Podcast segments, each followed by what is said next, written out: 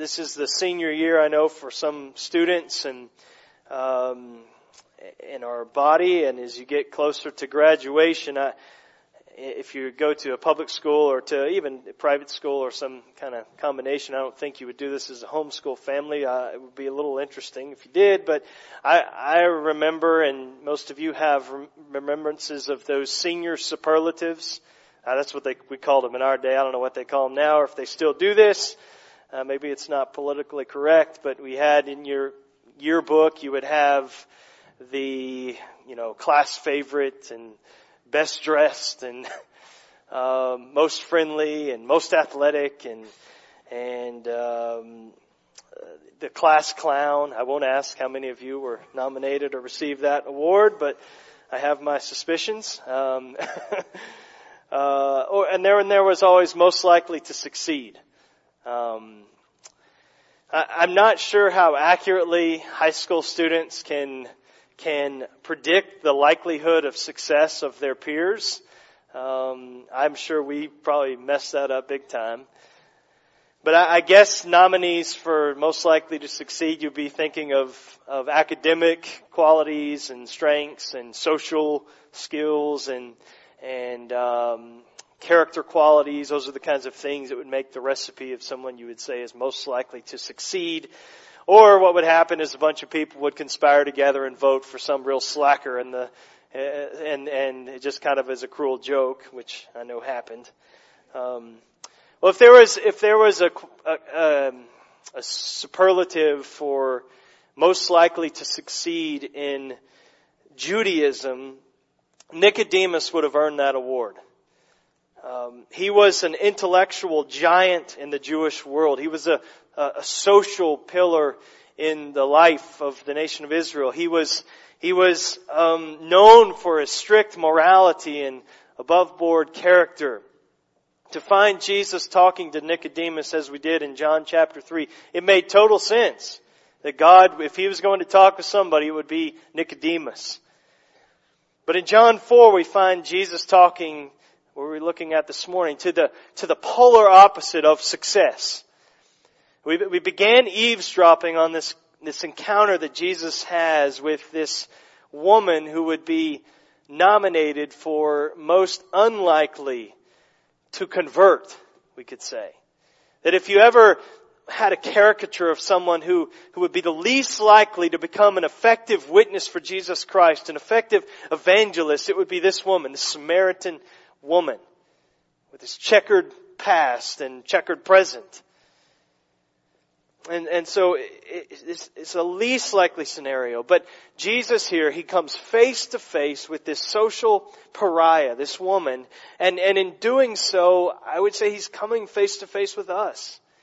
And I want to show us, show you that this morning. So we're going to consider ways in which Jesus brings us face to face with, um, with himself, with ourselves this morning. So the first thing is that Jesus brings himself face to face with us, with ourselves in this passage.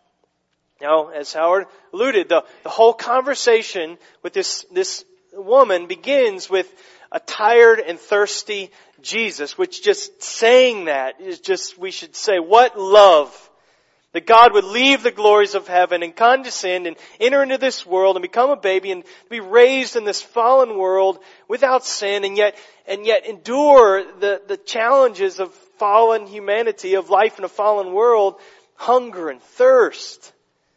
But, alright, but he, he came and you have this tired, thirsty Jesus asking a woman for a drink. That's it. That's how it begins. But she balks. She recognizes he's a Jew. She's a Samaritan. That just doesn't happen. And yet Jesus goes on and says, I have living water to give you if you'll drink it. She, she doesn't get it. She misses the metaphor that Jesus is setting forth for her. She just can't break free from just physical thoughts. She can, she can only think about a bucket and about a, how deep the well is. That's all she can, can get her mind around. And so verse 15, Sir, give me this water so that I will not be thirsty or have to come here to draw water. And then we read verse 16, Jesus touches on this raw nerve of her soul. Verse 16, Jesus said to her, Go, call your husband and come here. Now, read this with me. Where does that come from? I mean, we, we're familiar with it, so we kind of know, but why does he change the subject so quickly? It's like squirrel. I mean, this was kind of what it seems like. Kids get that, adults just, you know, just trust me, they, but, but from living water, go call your husband. What, what happened here? What's going on? And he, and he never says another word to her about living water. This is what's been so important in the conversation. He never returns to it again. Now, I said this last week at the end, and I just want to say it again. I don't think that she's just saying, I'm tired of lugging this bucket back and forth to the well every day. So give me this water so I don't have to come back and forth here, back and forth to the well, this, that half mile journey every day. I'm tired of that. I think, I think that Jesus detects in her something that shows this is more than a matter of inconvenience. I think it's more like this. I, I don't like coming out in public like this. This is so embarrassing. I feel so vulnerable. I feel so ashamed. I, I do anything to have to avoid this process every day of my life coming out here and the eyes of the women staring at me, glaring at me. And the other reality is that Jesus knows her. Jesus knows all people. We saw this at the end of John 2. He knows what's in a person. He knows the stuff inside. He knows her marital status. He knows her past. He knows her present. He knows her sin. And he, and he knows what's under the surface. He, he's forcing her to deal with what's on the inside of her life here.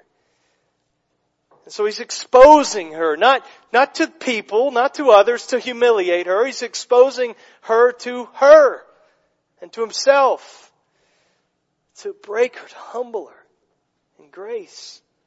So he's bringing this woman face to face with her true self. And she tries to dodge the question. Verse 17, the woman answered him, I have no husband. True. But Jesus presses her and he's going to show her the full scope of the moral ruin of her life. He said to her, You are right in saying, I have no husband, for you have had five husbands. And the one you have is not your husband. What you've said is true. She's busted. Graciously busted. Jesus had offered her living water that would bring her life and joy and satisfaction and all of these things that she promised, not, not to her body, which is all she can think of, but to her soul. This is, this is what it's about. It's her soul that's so thirsty. And she doesn't get it though. So she, Jesus is, he's showing her the real thirst of her life. She hasn't, she hasn't gone through sexual relationships with six men without being thirsty. She's been married five times. Five times. And she's at least had six relationships. There may have been others between those marriages. So there's this emptiness in her life. She's thirsting. She's longing for something. And either she can't find what she's looking for in a man, so she moves on to the next one, assured that the next guy is to give, going to give her what that her ache in her soul is longing for. So maybe that, or maybe that, that other guys are looking for her to fill some void in their life and, and yet they don't find it, so they, they, they drop her like a bad habit, or maybe some combination. But either way, there's this, this cavernous void in her life and her soul and She's tried to fill it up, nothing's worked. And she's just stuck in this darkness, this painful, rebellious darkness. And Jesus just moves right into it. And she, and he exposes it. She thought that her greatest need was physical. She thought her greatest need was another husband, another man. She thought her greatest need was water so she doesn't have to endure the shame of this process every day. But Jesus shows that her greatest need is spiritual. That's what he's been showing her and that's what we'll continue to show her. I just say to you, do you think the greatest need of your life is physical? Young man, young woman, or older man, older woman, maybe your heart has been broken and you think that, that if the emptiness of my soul will be filled up if the right guy, the right girl comes along. Do you, do you think that the void in your life can be filled by a new career, job change, or by a move? We can get a fresh start in a new city, and everything will be better. Do you think that that longing in your soul, that emptiness, that thirst is gonna, is gonna be quenched by a new hobby or a new hairdo or a, or a, a, a new uh, car, new friendship, new whatever, anything can satisfy your soul. Is that, is that really, if you were honest, this is, this is what you're struggling with? Well, Jesus is graciously bringing you and I face to face with ourselves this morning, and He's, He's showing us that we need much more than a change of circumstances to quench that thirst of our souls. Your, your thirsty, your thirsty soul can only be quenched by drinking deeply from the living water that comes to us in fellowship with Jesus Christ. That's what he offers. This woman, that's what he offers us. So he brings us face to face with ourselves through this woman. Second thing Jesus does is he brings us face to face with his father. With his father. So the woman is squirming. She's She's, so she changes the subject. Verse 19, the woman said to him, Sir, I perceive that you are a prophet. That's a brilliant deduction. And she has this great perception that here's this guy that just knows everything, just met him, and yet he knows her entire life. And so he must be some holy man of God, some, some, he must have special access to knowledge that other people don't have. I perceive that you're a prophet. And I think she's frightened by this. And so the best defense she has at this point is kind of to find some diversion tactic. Tactic. And so she asks this theological question, or she implies a theological question here, to detour around her sin. And instead of dealing with her guilt, instead of stopping and saying, yes, I'm thirsty and drinking deeply of the eternal life that Jesus offers, that will quench her soul. She tries to drag Jesus into this academic argument. And it's this question that was debated for years between the Jews and the Samaritans. Verse 20. Our fathers worshipped on this mountain, Mount Gerizim, but you, Jew, say that in Jerusalem is the place where people ought to worship. What she's getting Jesus, what she's saying to him, where do you stand on the worship wars? where are you at on this issue? And this would get any rabbi sidetracked because they would love to talk about this. Now what's interesting, I think, just thinking about this week, is that Jesus goes with it. She's changing the subject, but Jesus goes. He doesn't call her out on this. He doesn't say, don't worry about that. Back to the adultery. That's what we were talking about here. He goes. He never goes back to the issue of her immorality. He has his foot in the door of her heart and that's good enough for him. And so he goes with it. He, now, he also doesn't let her dictate the conversation in the sense that she's, she's asking about where we should worship. Jesus just kind of ignores that, sets that aside and says what's really important is who you worship, how you worship. So he redirects the conversation. How and whom are vastly more important than where we worship. So, verse 21, Jesus signals the arrival of this new, new era. He says to her, woman, believe me, the hour is coming when neither on this mountain nor in Jerusalem will you worship the Father. So she expects this heated argument with this rabbi about the location of worship, defending, he's going to defend Jerusalem as the focal point of how, where God is to be worshiped and, as opposed to Mount Gerizim where the Samaritans have their central place of worship. And yet Jesus just kind of rejects the whole argument. Now, just as a side note, I've, I've heard this passage used in this way, but Jesus is not saying it doesn't matter whether you worship the Jewish way or the Samaritan way or whatever way, as long as you worship God. It's not what he's saying here. This is not all roads lead to God, you know, Islam, Christianity, Mormonism, Buddhism. It doesn't really matter. We're all kind of going in the same direction, same God. We have different names for Him and different ways of worshiping Him, just as long as you worship God. That's not it. Jesus doesn't at all affirm the validity of Samaritan worship here. In fact, what does he do? He calls her, he calls them, the Samaritans, agnostic.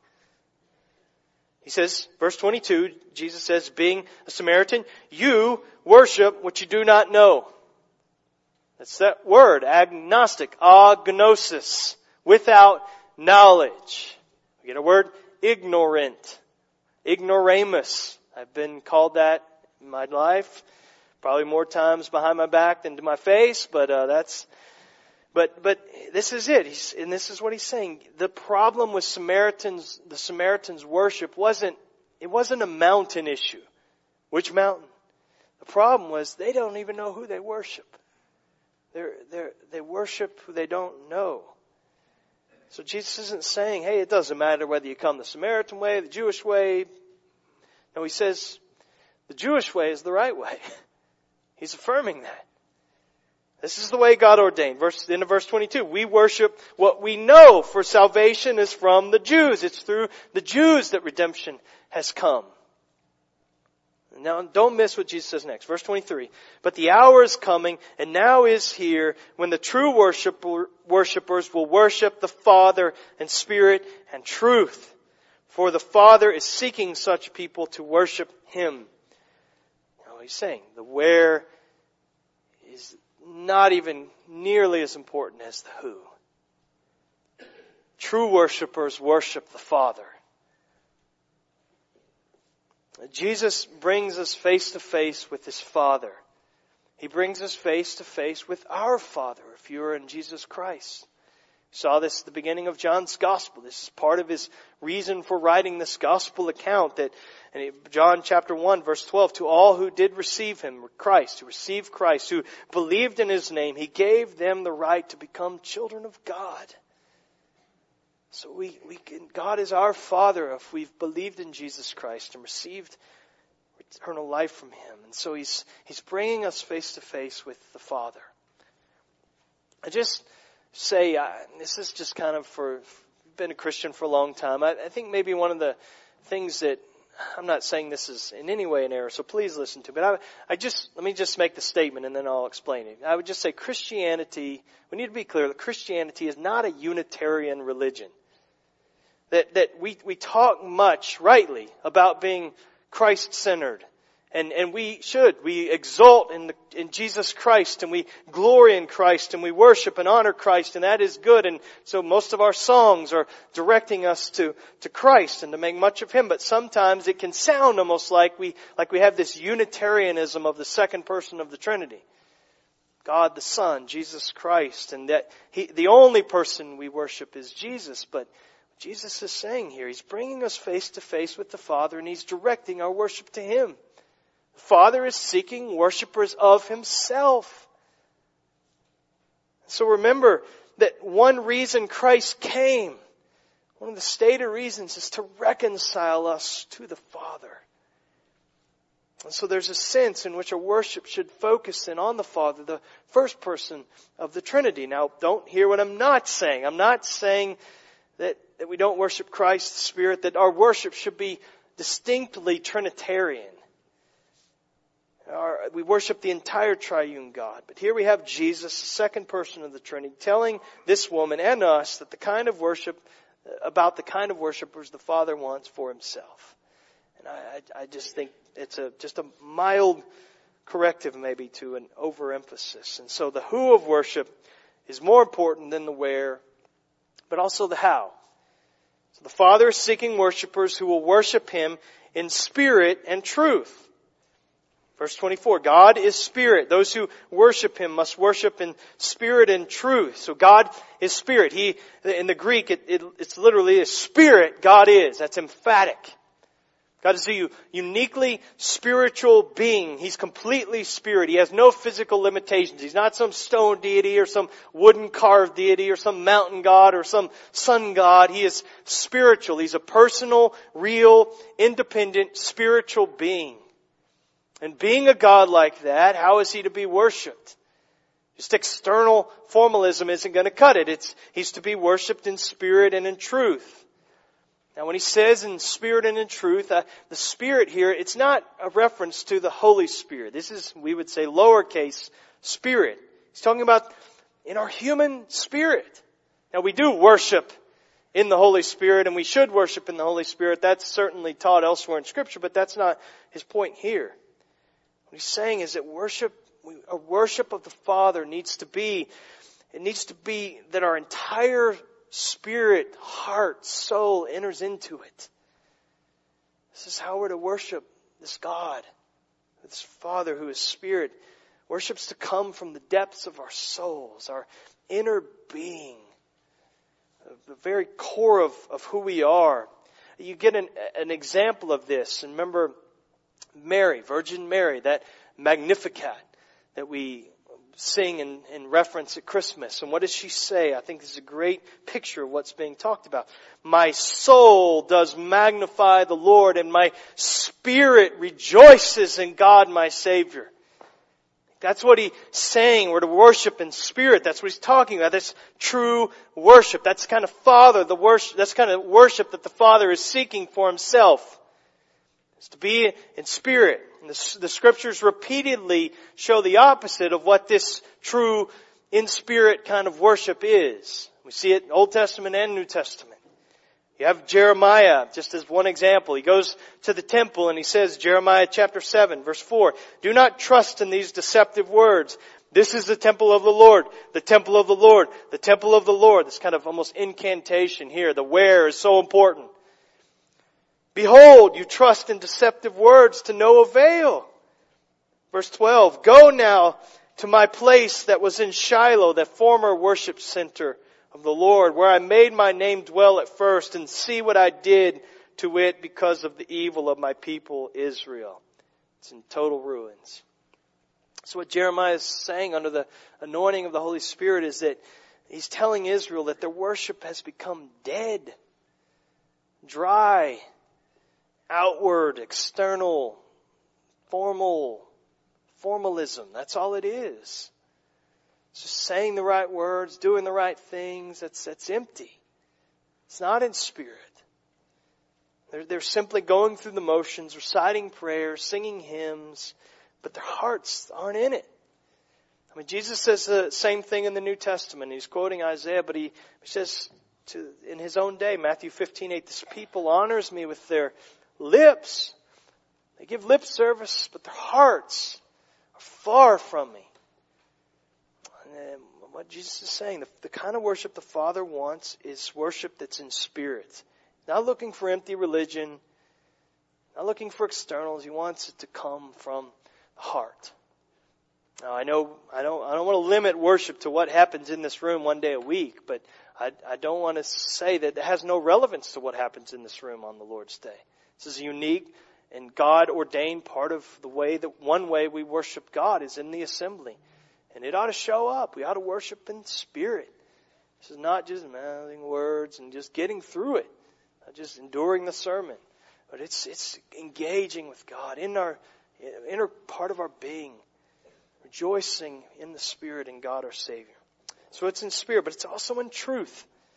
It's not, it's in truth. I'll come back. I think, I think what he's saying here is that he's saying in, in, in full accord with what's true of God, what he's revealed of himself in the scriptures. The Father wants people to, who will worship Him in accordance with truth, not, not according to what the preferences of people, the public opinion polls, and what, what the felt needs are of the masses. That's not what He's after. We're, we're, we're, he, He's wanting him, Himself to be worshiped in accordance with what's true of Him. His Word. If you want to see an example of the opposite of worship and truth, you, you, you look no farther than God's people at the base of Mount Sinai as they're worshiping the golden calf. That's, that's giving the people what they want. And that was worship according to felt need. They, this is what they demanded that was given to them and they were bowing down and it was idolatry. They were worshiping. It was quite a, quite a spirit, a human spirit filled worship time, but it was not in truth. So it's, so it's not an either or proposition. What he's saying is you worship the Father in spirit and in truth. That's the kind of worshipers God is looking for for himself. You don't, you don't get to pick and choose. Some tend to worship more and emphasize more the in spirit part and de-emphasize the truth part.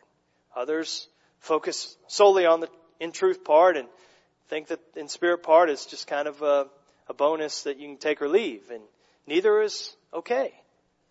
It's, it's, it's, it's, both are one-sided and both are wrong. So the true worshiper worships from the heart according to the truth of God's Word.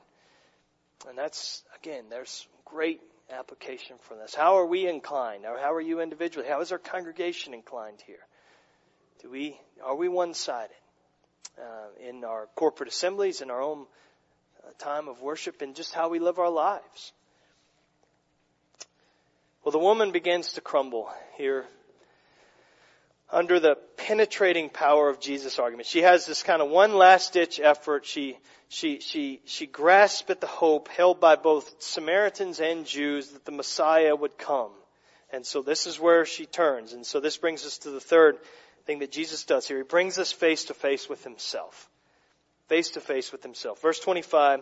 The woman said to him, I know that Messiah is coming, he who is called Christ, and when he comes, he will tell us all things. Now, one of the things you, you know, many of you know if you've read through the Gospels and even as we work our way through John is that Jesus is very reluctant to reveal his role as Messiah to people.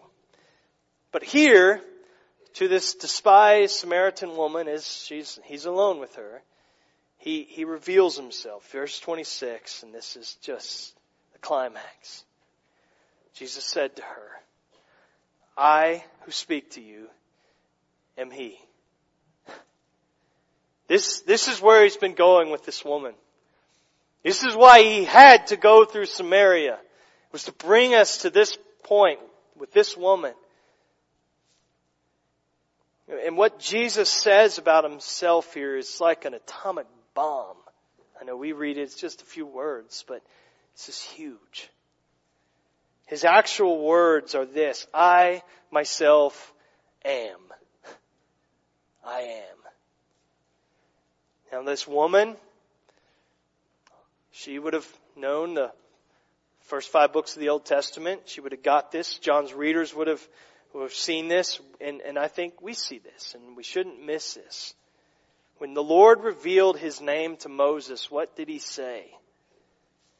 He said, I am who I am. And He says, do you say to this people of Israel, I am has sent me to you. This is His name. The name of the sovereign Lord. I am. So Jesus reveals himself to this Samaritan woman as the fulfillment of God's name re- revealed to Moses and confirmed and worked out through the covenant that he made with Abraham and Isaac and Jacob, whose well they're sitting by. He says, I myself am.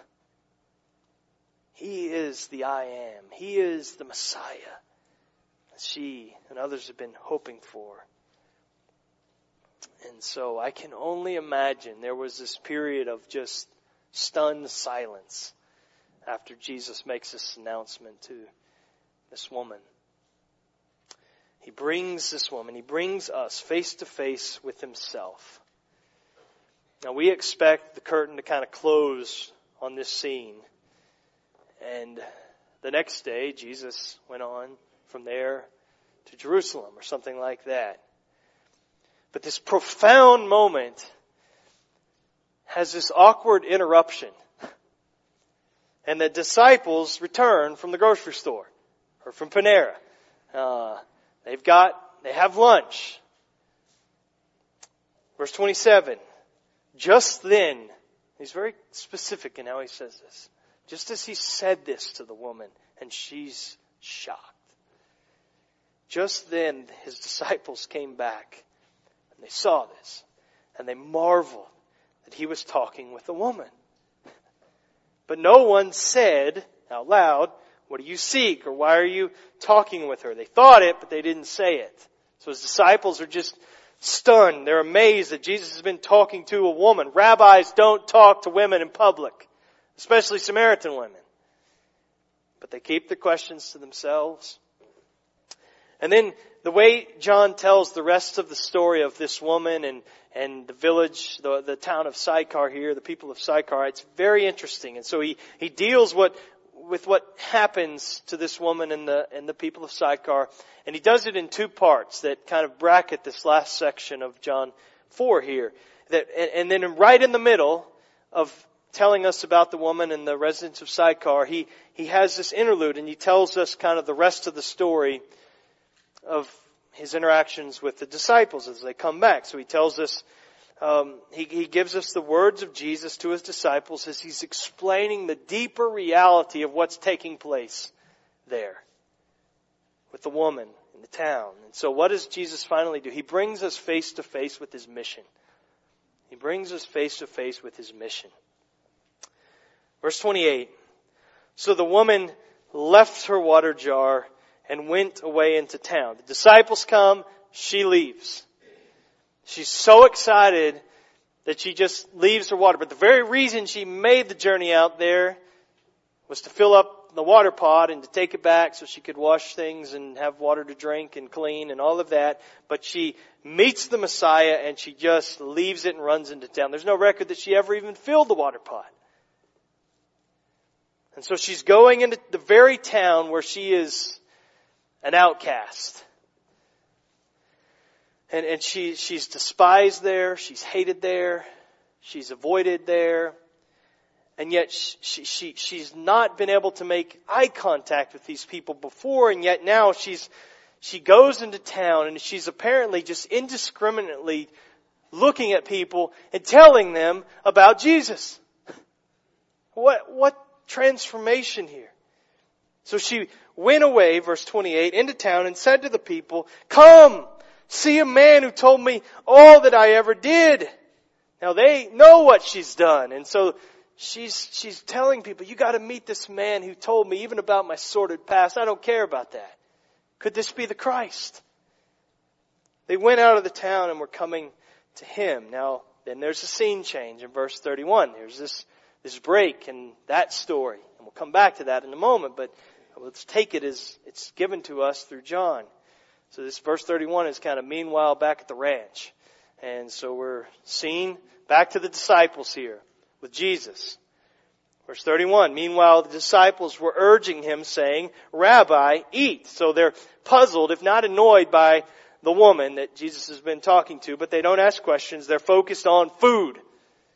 I get this. And so they're hungry. They want their master, their teacher to eat. They bought groceries for him. Let's eat, Rabbi. You, you, it's been a long day. Let's eat. But verse 32, he said to them, I have food to eat that you do not know about. So the disciples said to one another, has anyone brought him something to eat? I mean, what, what did we miss something here? Did somebody, was somebody coming out as we were going in and we just didn't see him? How did he get food? I mean, they're, they're just like Nicodemus. They're just like the woman of Samaria. They, they're, they're stuck in the physical. They can't, they, they miss it. Jesus said to them, My food is to do the will of him who sent me and to accomplish his work. He's saying, submission to the Father's will tastes better than anything you can bring me from town to eat. this is better.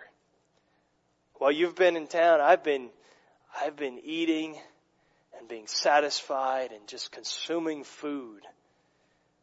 What was my food? It was when I, it, my food was this conversation that I had with this woman of Samaria. Oh, and it was good.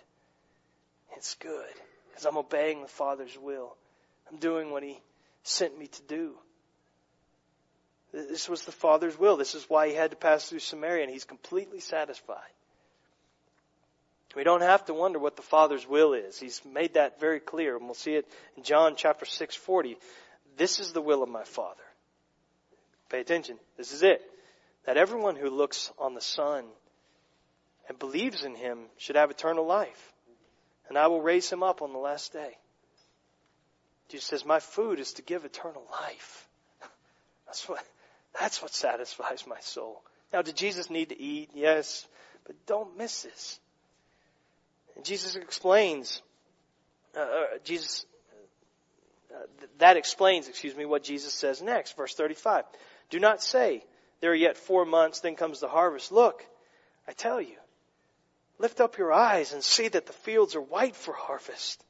Already the one who reaps is receiving wages and gathering fruit for eternal life so that the sower and reaper may rejoice together. What Jesus is saying is, I'm reaping eternal life. This is what he's been doing with this woman of Samaria. This is what he's doing through her as she goes back to the town and talks to people. Now, there, there were no crops in this region at this time that were, that, that became white at harvest time. That, I mean, from what I'm reading, and there, there, it's not like there were, that's, there was, it's not like cotton. They weren't growing cotton. I mean, I, coming from West Texas, cotton's white when, for harvest. There's nothing comparable to that in Jesus' day. And so what is Jesus referring to? The fields are white for harvest. Now, again, notice where this is sandwiched. So the, the woman ran into town. She told everybody about Jesus. You got to come meet this guy. Told me everything about me. Could this be the Christ? The Samaritans leave Sychar, half mile away, and they go to the well, Jacob's well, to meet and to hear Jesus. And as Jesus is talking with his disciples, those Samaritans from Sychar are streaming toward him. And most likely in that day, they would be wearing white robes, most of them.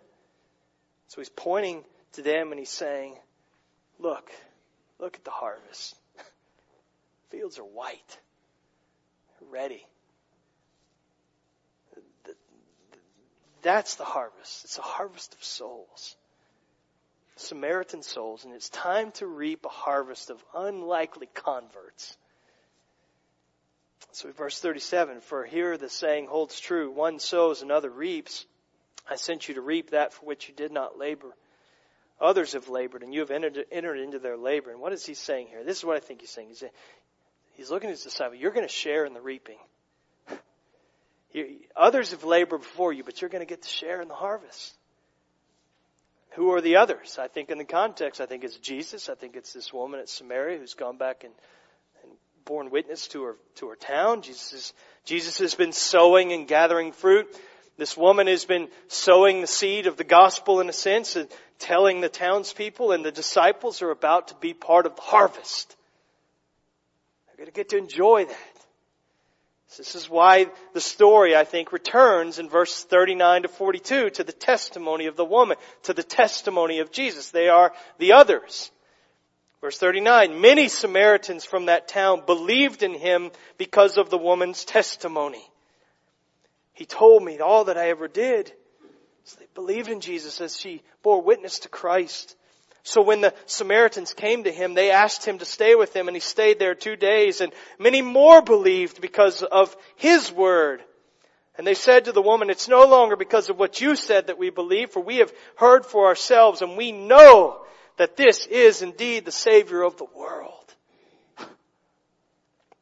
So there's this spiritual awakening in this dusty little town of Sychar.